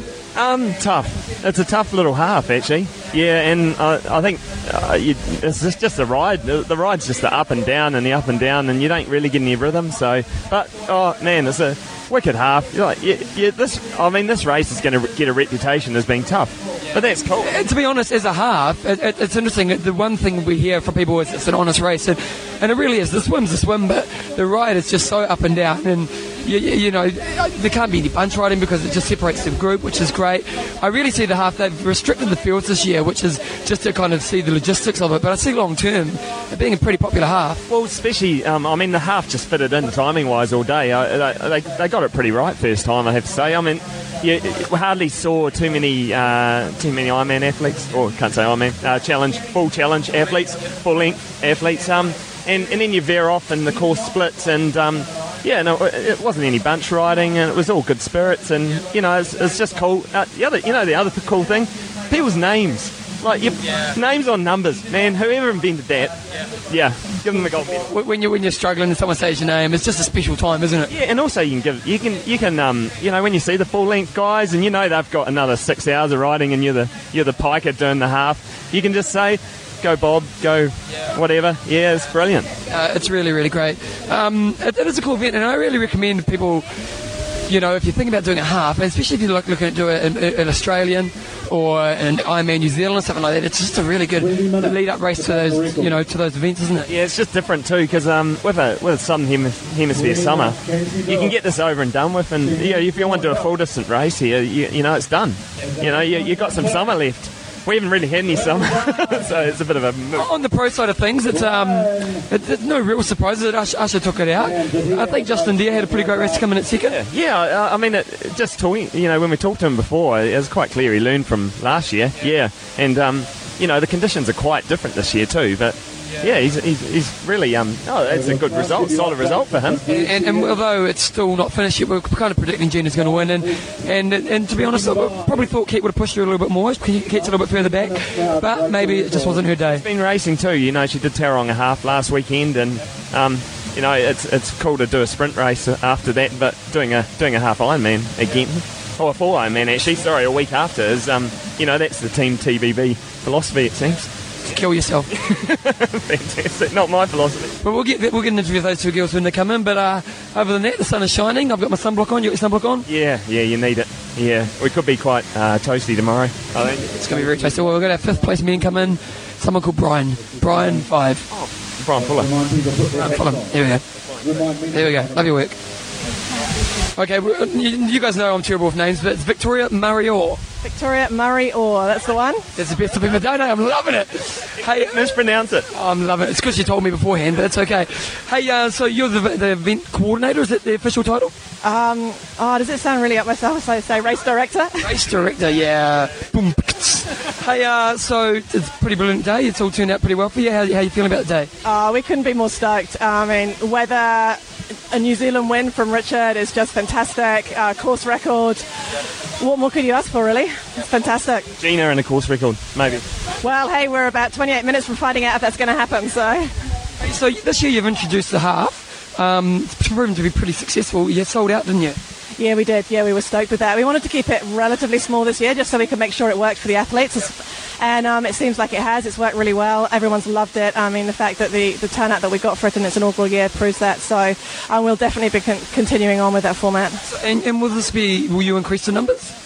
Um, we will increase the numbers. Yeah, yeah, yeah. We just have to look at the timings, of course, and make sure that you know, make sure that all the events fit together well. Um, but yeah, you don't want to become a nightmare, do you? No, and we don't want a nightmare, and the athletes don't want a nightmare. So yeah, no, we'll we'll we'll have a look at all the finish sheets. We you know we'll go through the Excel spreadsheets and be you know data crunching nerds for a while and see what works. And um, yeah. When it comes to international field, do you get much of an international field here? Yeah, we do actually. In the Challenge Wanaka individual, it's 50% international. Really? Yeah, yeah, no, so. That's pretty great, isn't it? So, is it mainly just because of the Challenge brand, or are you guys actually marketing to different markets? Uh, we do quite a lot of marketing in Australia, and um, of course, the Challenge brand is known throughout the world, and it's growing on a daily basis. So, yeah, the Challenge brand definitely helps, and uh, that's, I mean, that's why we're part of it. So. Are you seeing that um, the payoff from that marketing, like with the likes of Australia and things? Oh yeah, I think our Australian competitors, I think they're quadrupled this year. Yeah, yeah. One thing I love about this race, and like you, you go to other races and they have small finishing shoots, and I remember the first year here it was, it was pretty small as well. But running down that street, what is it? Just about a k of, of crowd. It's awesome, eh? Uh, it's amazing. All the bars and restaurants are like a natural grandstand. Everybody gets out there and cheers. And yeah, I mean, having a whole street for a finish line is a pretty. It's a whole street of bars. Drunk people. Uh, it's awesome. It's a really, a really good atmosphere. You know, it, it's been terrible weather for the last probably month here, isn't it? It's been so terrible. Were you really concerned about the weather? I can't believe it. Like, if you've been here down here for the last two months, the lake has looked like the Cook Strait for the last two months. It's been revolting. We've had no sun, howling nor'westers. Race day, we've got a beautiful sunny day, hardly any wind, and um, it's hotter than it has been for about three months. So, yeah. Great. So you, for you, for the rest of the day, what's, what's your job being race director? Uh, I'm going to head back out on the run course um, once Gina and uh, Beck come in, and um, just make sure everything's going well out there. Check on the, the tail end athletes, make sure they're coping out all right in the heat out there, and uh, yeah, then we'll be back probably nine o'clock for the finish line party when uh, town just fills up again, and about five or six thousand people come down until midnight. Bars, yeah. Alcohol. That's all good. Hey, well, thanks for your time, and uh, you're doing a great job here. Keep it up. Hey, thanks, and congratulations on your race today. Thank you very much. I love your work. Long show. It is. So here, here come the Epic Camp boys. Basically, did a couple of these interviews just before we're about to go out for dinner on the final night, and then the rest of them were sitting at the airport uh, before everybody was leaving. Love your work. Okay, so it's uh, day 15. Epic Camp Length of New Zealand is now over. This is my first podcast, so I'm 15 days late. But anyway, we're going to get a bit of reaction to the camp. I've got Dave Langley here, who is who will tell you where he's from, and he is on his second camp. So, Dave, where are you from? I'm from Brisbane, Australia. Second camp. Yep. How, how do you compare this to the first camp? Um, I don't think you can compare the, the, the two. I mean, the first camp was the eight day camp. Um, this is double and some, and just moving point to point every day. Um, not only logistics from the uh, support crew point of view, but for yourself, packing up every day and, and moving yourself every day. But uh, just an awesome experience, and I can't believe it's done. Sitting here in the in Invercargill Hotel, and I'm still uh, in a little bit of shock. Highlights and lowlights of the camp. Highlights were definitely the run from the Godley Head Loop around near Scott Molina's place at Sumner, and the, the low light was on the same day, which um, when the weather came in, um, I was frozen from the from about 10 minutes into the bike and I just didn't warm up all day. So it was a good example of how the weather in New Zealand can change on the, the flip of a coin. And in terms of expectations coming into the camp versus what it actually delivered, was uh, harder, easier, different to what you thought it was going to be before the camp? Um, I never know what to expect with Epic. I didn't know how to come in last time, and this time it was just about completing the minimum. So, you know, from a from a psychological point of view, it was just day by day. Um, that became harder and harder as the days went on. 15 days is an incredible amount of time to be exercising at the level we have been. So, um, it it's just been the most amazing experience. Fantastic. We look forward to seeing you back. Yes. All right, we're going to get some more relationship advice here from Nick Hudden, who was on the podcast last week. Nick, any more relationship advice? Uh, if you want to stay married, limit Epic Camp to maybe one a year. In terms of your, uh, you, you know, Bevan interviewed you, must have been the start of uh, the second week. Uh, in terms of your expectations for the camp, uh, how did it sort of uh, meet those? Um, I expected that I'd get tired in the second week, and I think by about day 12, it really kicked in. I had a bit of a high pitch. Um, the day going into Christchurch, and then the next day going into Geraldine, I sort of peaked.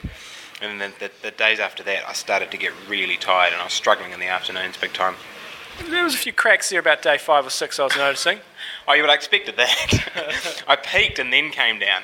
No, the, the first week, my, part of my problem was that I'd peaked for an Ironman three weeks before Epic Camp, and then had done pretty much nothing between that and coming to Epic Camp. And of course, two weeks easy before Ironman meant that I had a, almost a month of no decent training for Epic Camp. And it's probably not the ideal way to come into something like this. I think, in hindsight, ideally you'd come in maybe on a week, an easy week, having done a big build up prior to that. Um, and I certainly found in the first week I was struggling in all aspects of the camp. Um, that said, I was always going to be one of the slower guys here.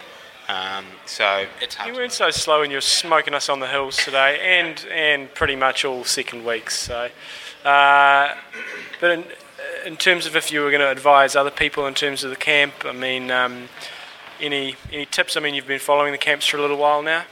Yeah, um, I think that um, don't underestimate the advice from people like Gordo about steady base. The guys that have done well here aren't necessarily the guys that are the fastest in the competitions, although they certainly are often at the front end. It's the guys that can just do everything at an aerobic pace and do it for hours and hours. And I think probably a lot of preparation work on that would, would, would be good. Um, you want to make sure you've got a bike that's really mechanically sound. We've had a massive problem this camp with bikes falling apart. Um, yeah, there's some, some pretty expensive bikes bought on camp that maybe weren't appropriate, and some pretty expensive wheels that perhaps weren't appropriate. So, just good, solid bike with good, solid training wheels is probably the best thing to bring along. Um, and an attitude and an expectation that you're going to hurt, um, that you're going to feel pretty average for a lot of it, but that at the end of it you're going to feel pretty satisfied, um, would probably be my advice. Um, and and also tell your family and friends don't expect to see very much of you when you travel through the country. Yeah, that's true. Because that's been pretty hard. I've had a lot of relatives in New Zealand that wanted to catch up with me in every town that I was in, and you just don't have the emotional energy to give them when you get there. All you want to do is lie down and eat. My hamstrings are about to cramp, so I've got to stand up. okay, so I've got Gordo from EnduranceCorner.com. Epic Camp is finished. We're now sitting at the airport ready for departure. Tell us about your epic experience, Gordo. Yeah, it was good. I think the uh, the overall trip went by really quick, um, much quicker than I expected because we were kind of just swim, bike, run every day, uh, and I think that was that was fun. Something that surprised me on the camp was how well everybody did. I thought we were going to have a lot more carnage. A lot of people drop out. We had very few van rides. Uh, and really, it was you know either somebody's bike fell apart in one case, and in another case, the guy just uh, crashed, and even still, he rode most of the stage. Um, I think I held up a lot better mentally than I did physically. My body started to fall apart around day 10, uh, and then I was just hanging on uh, for the last five days of the camp. Um, Hi- highlights for the camp?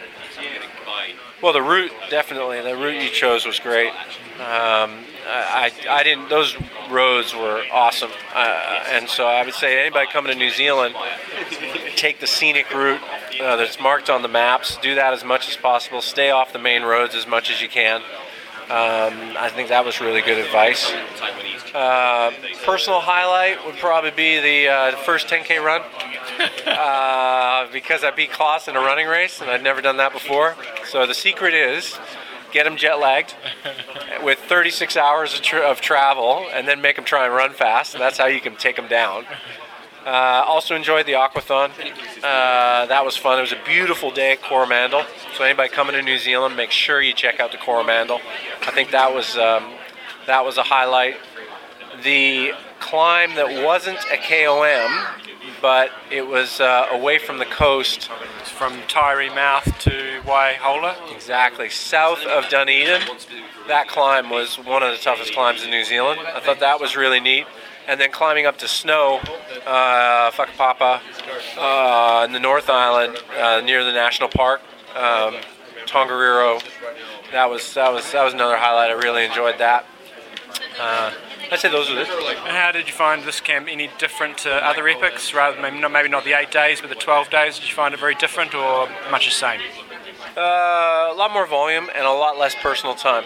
Uh, just because of the moving, uh, the fact that we were moving every day. Um, you know, I think for me, you kind of know what to expect. Uh, I did a lot. I did a lot of riding by myself, particularly once I got tired. Uh, whereas normally, I think I have some people around. Uh, me a bit, a bit more. Uh, but yeah, I'd say it was. I'd say it was pretty similar.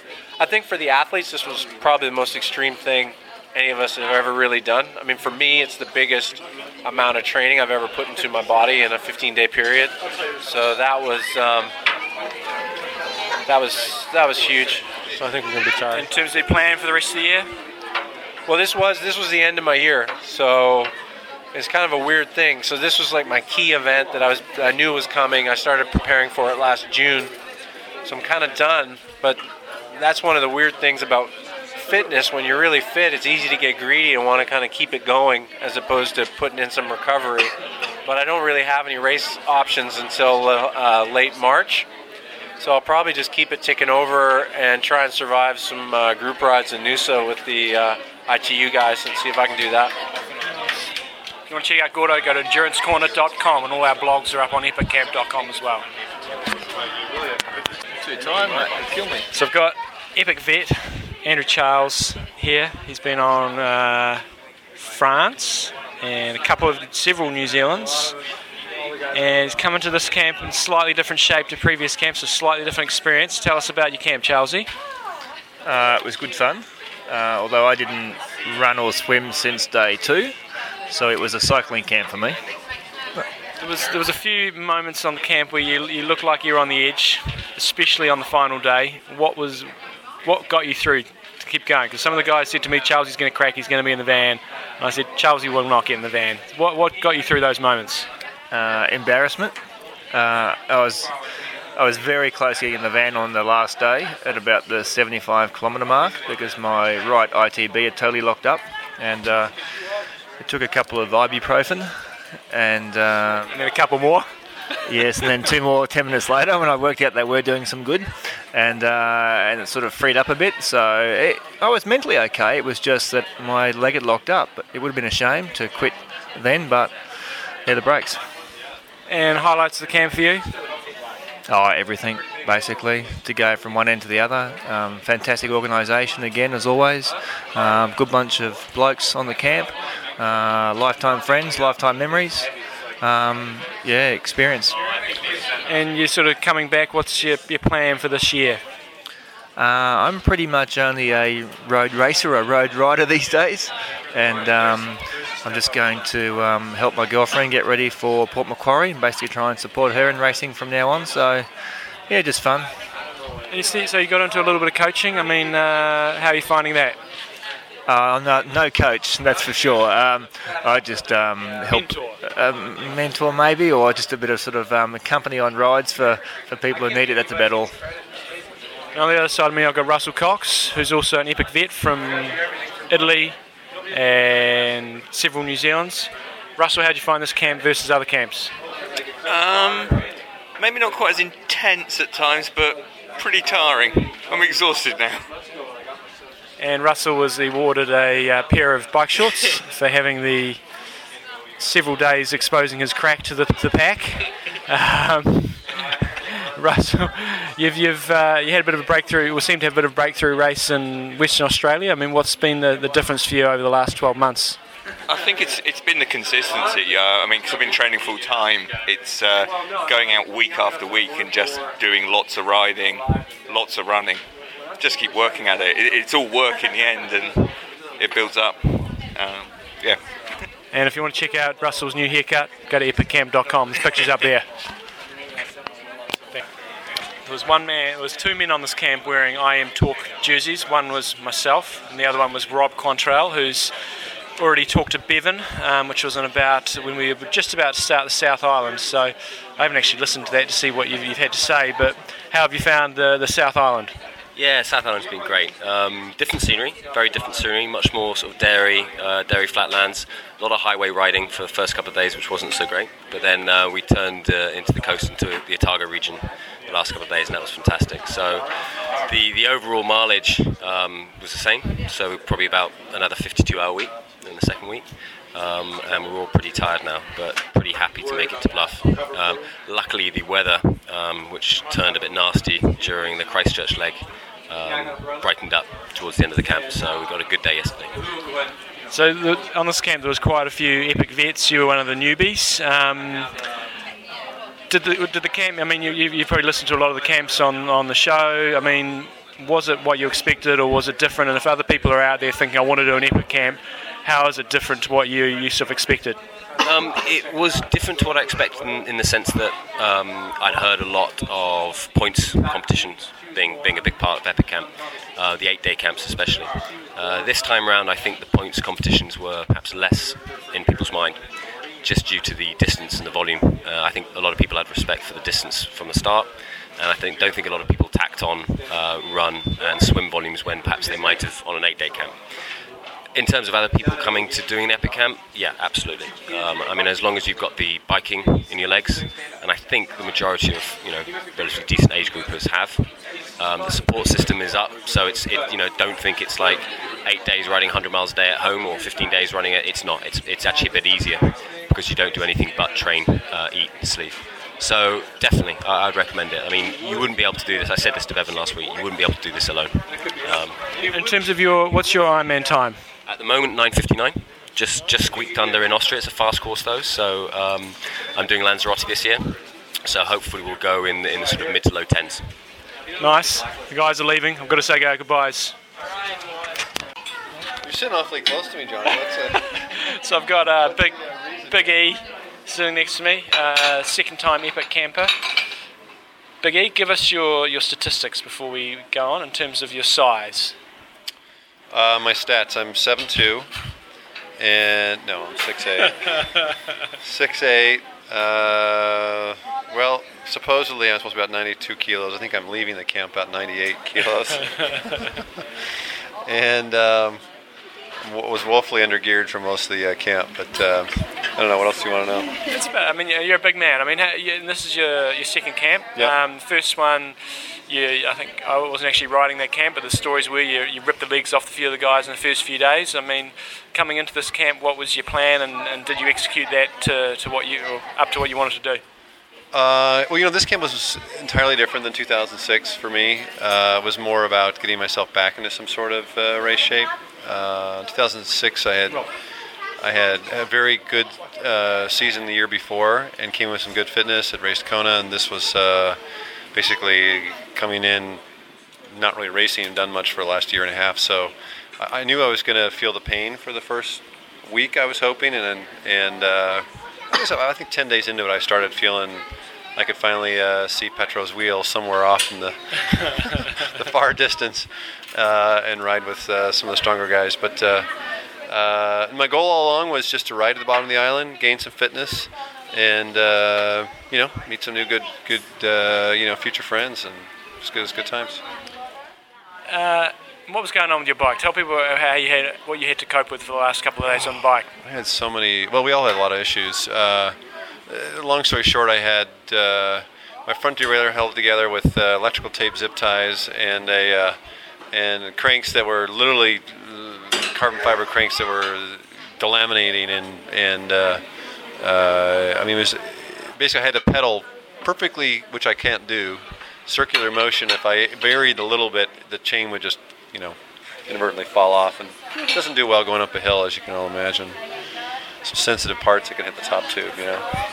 And on the last day of camp, we had uh, climb up Bluff Hill. Well, some people had to climb up Bluff Hill, which is probably one of the toughest climbs in New Zealand, if not the toughest climbs in New Zealand. It's about three kilometres, averaging 18%, uh, with a peak of around about 25%. Uh, with a broken bike, you still managed to go up there. Tell us a little bit about that climb and how, how you maybe mentally approached it and how you physically got through it. I was dead set. Uh, 1K before the bottom, I was not going up. I was sure I was not going up. I don't know why. I saw the guys go up, and I was like, "It's a nice day. It's probably a nice view up there. Some good photos." Uh, that's really the reason why I went up. And honestly, I was thinking I'm going to go up, and I'm going to I'm going to break this thing off. It's going to be a fitting end to my ride. Finally, just busting my cranks. And uh, uh, the best part of the whole climb, I think, actually was looking up and seeing uh, Douglas going ass over tea kettle as he uh, comes rolling back down the hill. I figured uh, he's a skinny light guy and climb pretty well. I'm in trouble, but uh, uh, no, I just I don't know. I just just kept cranking and realized uh, it's going to hurt a lot more to fall down than just to keep going up. So it's easier uh, to pass. Was that the steepest climb you've ever done? Uh, it definitely was steeper. I think it's steeper in the Beast uh, for sure, in, in St. Croix. I think St. Croix is 21 or 22. Um, yeah, I think that one section, which I think wasn't very long, maybe more than 40, 50 meters, was about the steepest I've ever been up. But uh, yeah, I'd, I'd, I'd say for certain it was. Uh, it was. I I didn't think I could make it up. When the two, I mean, how many? I think the third of the guys came off their bikes. Yeah. So I don't know. Maybe some old mountain. I used to mountain bike a lot uh, in college, ton. So I don't know. Maybe some old mountain bike skills. And you're an ER doctor. Well, I know you used to be. Are you still an ER doctor? Yeah, Yep. still am. Yeah. How, how do you manage to fit in, you know, in terms of your lifestyle? How does that work in terms of training? It's a little happenstance because my schedule changes so much. Uh, but it's know, the good thing is I, I work a set number of days, although they vary in time. Uh, so I usually get about 12 to 14 solid days to train a month, and that's pretty much how I pack it in. Uh, work days are usual. You know, I run with the wife and the dog, and uh, that's you know that's my workout, so to speak. But uh, uh, I, I get some good days off. It's a lot of like little mini hard days, two, three, four days where I'm hitting it really hard, and then I may not do anything for three or four days. So I, I seem like I always get plenty of recovery, and it's partly why these kind of camps I think impact me. I always feel I see a lot of these guys recovering and doing so well, but I don't ever normally in training go hard for anything more than three or four days, and then I always back off. Um, I don't know. I, mean, I don't think I'm as durable as a lot of these guys. And finally, you're, you're a man who seems to be fairly onto it in terms of your, your, your power and analysing power. What, since you've had a power meter, are there any key things that you do that you maybe think a lot of people out there miss? Yeah, I, I mean, I- well, like that's a long topic. Uh, but I, I'd say the key thing is, is you, you've got to know your own metrics. Uh, I'd say most of the guys riding power meters don't have a clue what they're. I mean, they have a, a baseline idea of well, I ride this watts and this is what I do. But I mean, if you haven't done your metrics, haven't done your you know your your threshold testing or whatnot, your benchmark's way off. Um, early part in the camp, I used it as a you know as a limiter. Uh, I mean, I was like, I'm not going over my LT heart rate. Uh, when you know you get so tired at the end, it's ridiculous. You can't even get it even close to LT. But uh, um, I, I think it was um, it was good for me to look at the, the really really hard days. No, I've, I've got to back off for a day or two. Uh, I didn't complete uh, probably a, at least a third of the running because I knew uh, looking at uh, using cycling peaks and, and looking at the, my data, I was digging myself such a deep hole and know how it feels to feel a certain uh, level of fatigue that um, you know I wasn't gonna like I wasn't gonna want to complete the camp. So. Um, you know, using your power efficiently. You know, you see a lot of these guys. I mean, there's a few guys on the camp you'd see that were constantly surging, constantly go, going hard for 30 seconds, two, three minutes, and you know they're just burning every match that they've got in their back pocket. And uh, the end of the day, they're just dragging ass to get in. Yet, if, you know, you just keep rolling it, you know, and close to your average wattage. It's amazing how easy that actually feels. Uh, um, because your perceived effort, as we all know, is a, a horrible measure. A few guys claim that they can, you know, they have the feel that no one else feels. I still, I've still never bought it. I, I think, I think everyone could benefit from a power meter. It's just uh, uh, the sport's too long for an endurance uh, event to not uh, have that extra bit of data in front of you. So, what did you notice with your power as you were, you know, maybe coming into the, the final third of the camp? Did you know? I mean, you said your heart rate was uh, was was dipping quite a lot. I mean, um, what about your power? Was that uh, getting better, staying the same, getting worse? Uh, well, I didn't come into the camp with a lot of fitness, um, so the numbers that, compared to my norm wasn't too good the first week. But I, I uh, improved every single day for like the first five days. Had a little plateau. Then I, I fell off the day before the, our, our easier day, our rest day, um, and then right after the rest day, no change of perceived effort. And uh, you know, looking at like uh, you know your critical power, like I usually looked at like mostly my 20, 30, and 60 minute uh, critical power zones.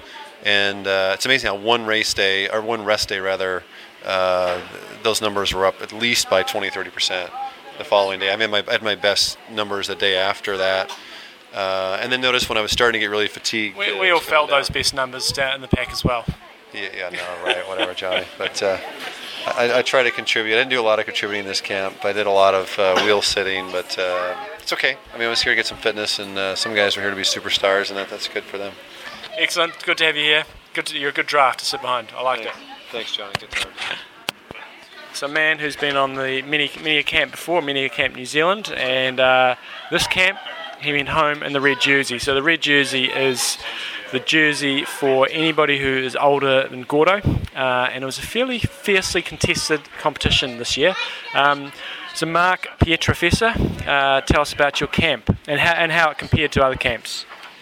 Uh, it was uh, it was a good camp. It was a lot harder uh, contesting for the red jersey, and um, probably a little bit less enjoyable because uh, you were always playing the game, even when there wasn't a competition. It seems like you had to to kind of keep your head in the game, see where your competition was, make sure you got your next workout in, play, tactically figured out what you could do or what you couldn't do, and for the extra, you know, the extra points, the extra sets, all that that stuff that you can get ahead in the game. So I mean, what I I saw cracks appearing in you, maybe even like as early as day five, and I thought, day two, uh, I thought he's not going to be able to keep this up. David Craig's looking pretty strong here. Um, what what what kept you going? You know, when when the cracks were appearing and you you had a few days where you exploded, but you just kept on going, exploded, and then you came back and did a 25k run. What what was it that kept you going? Well, um, I've been. This is my fourth camp, and I've I've been worse off at camps because um, exploding wise and having a tough day, and I knew and I knew that I could come back from them. It's just, um, and in, in this camp, I actually didn't explode as much as people thought. I was just backing off and and and and, and um, pacing myself for the next event.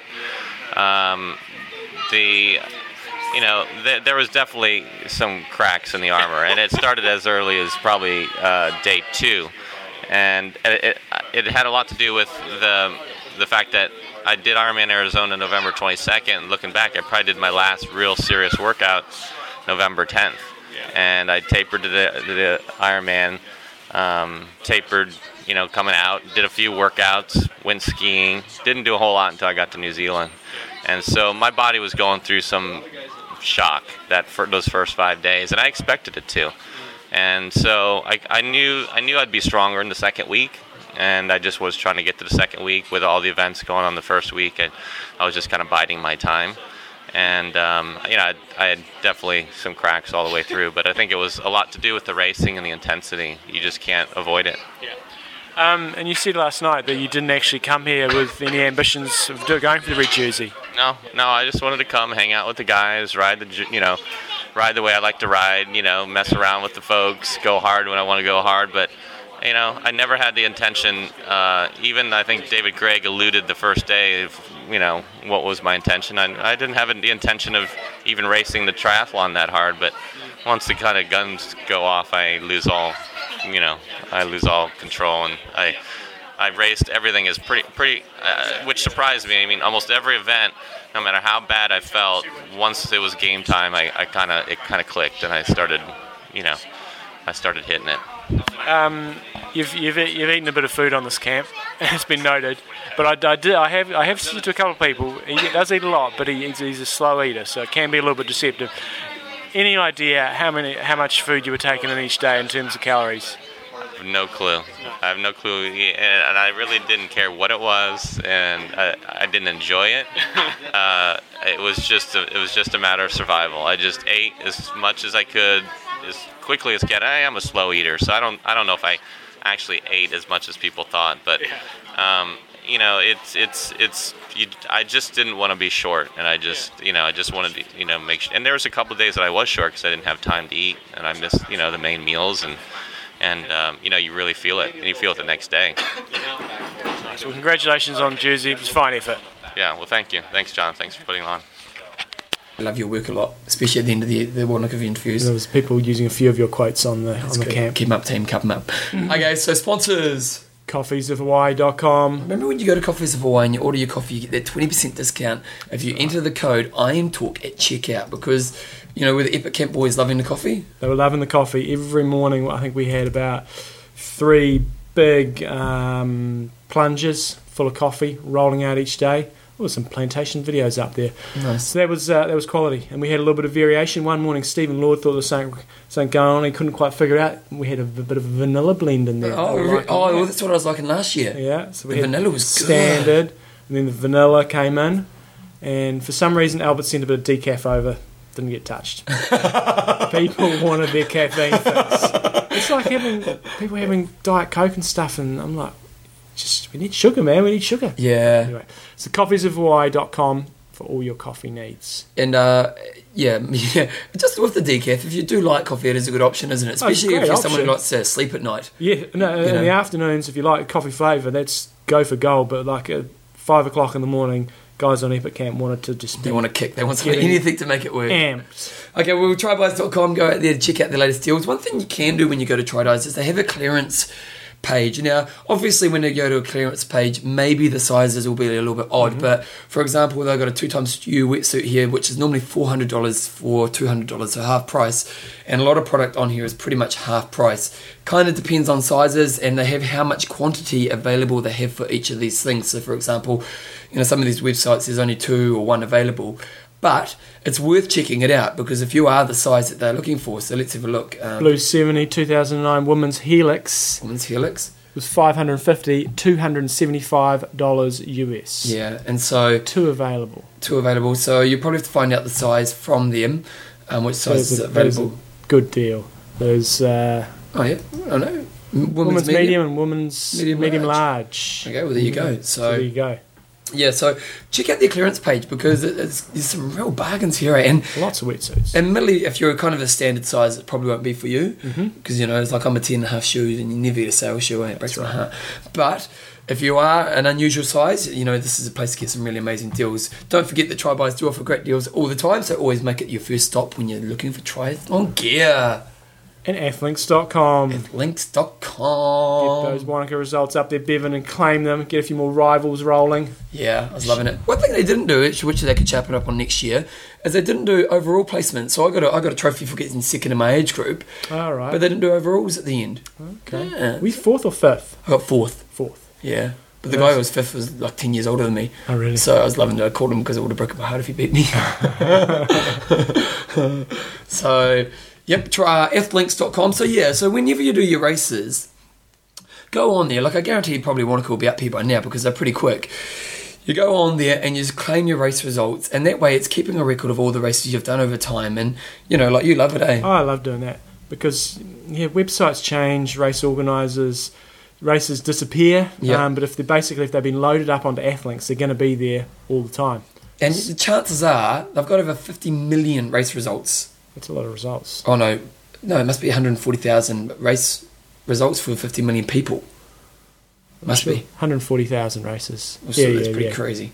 Athletes is 30 1 million athletes on there. There's now 88,000 members. Oh, we've got to get to 100,000. Got to get to 100,000 sometime soon. And it's just a good resource that if you actually want to put on things like your race reports, mm-hmm. they have a race report form that actually shows you the questions that you can answer. There's, yeah. one, there's one of the big things about Epic Camp. What we were finding was um, you, have forgotten what day one was like already. Well, you're, you're at day 12 and you can't remember what day one was like. So writing the blog was fantastic and having race reports somewhere, Athlink's a great place. It's sort of there's a template there you can use and you can just remember what your race was like. You remember the good things, remember the bad things, and then you can use them going forward. So Yeah. good tool. Nice. So sponsors are Trybuys.com, get on there for the deals, coffeesofhawaii.com, get on there for decaf at night, and athlinks.com. get on there just to show off how great you are, and just delete the ones where you had bad races. It's a big show today. Honestly, this this is probably going to be an hour and a half. Nice. Nice. So John, now you're back.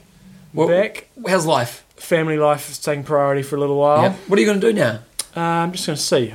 Um, yeah, I would like to do a couple of short course races this summer, but Epic Camp was my big thing. There's a pity there's no halves now. Halves seem to Not finish really. around Christmas time, don't yeah, they? I guess because most people are then training up for Ironman, aren't Yeah, they? Yeah, but yeah, I'm sure there's a market for a half around this time of year. Possibly. Well, there's the Auckland one at the end of the season. Yeah. Uh, so I'll just hopefully do a few short course races, but I'm not too fussed. This is my big thing for the season, so I've got that done and dusted, enjoyed it. Yep. And so now I'm just going to kick back, catch up mode and work from the end of this week, and then uh, just Christchurch Marathon? Just depends. I've got to go to Pol- I'm going to, got to go to Poland in June or July, so I'll just say I would like to, Yep. but I won't make any promises. But and you? Um, school holidays, only two more weeks. Two more weeks of school holidays, is there? Yeah, yeah, school holidays go on forever, They man. do. They go forever. But it's all good. My, my daughter's lots of fun. Um, and then, no, that's, that's pretty much me, really, John. I'm, I'm, I've got a couple of weeks off. I'm going to reassess my goals for racing. Um, I think I'm going to do a bit of a run season. So, Nice. uh, do a lot of off road running. So, anyway, I think we've Join the Tri. Club, get in the cross country winter season. Maybe I will. Should. Um, next week, should be back to a regular show. Yep, finally. Iron Russ. I'm in, don't. Train hard. Train smart. Kia kaha.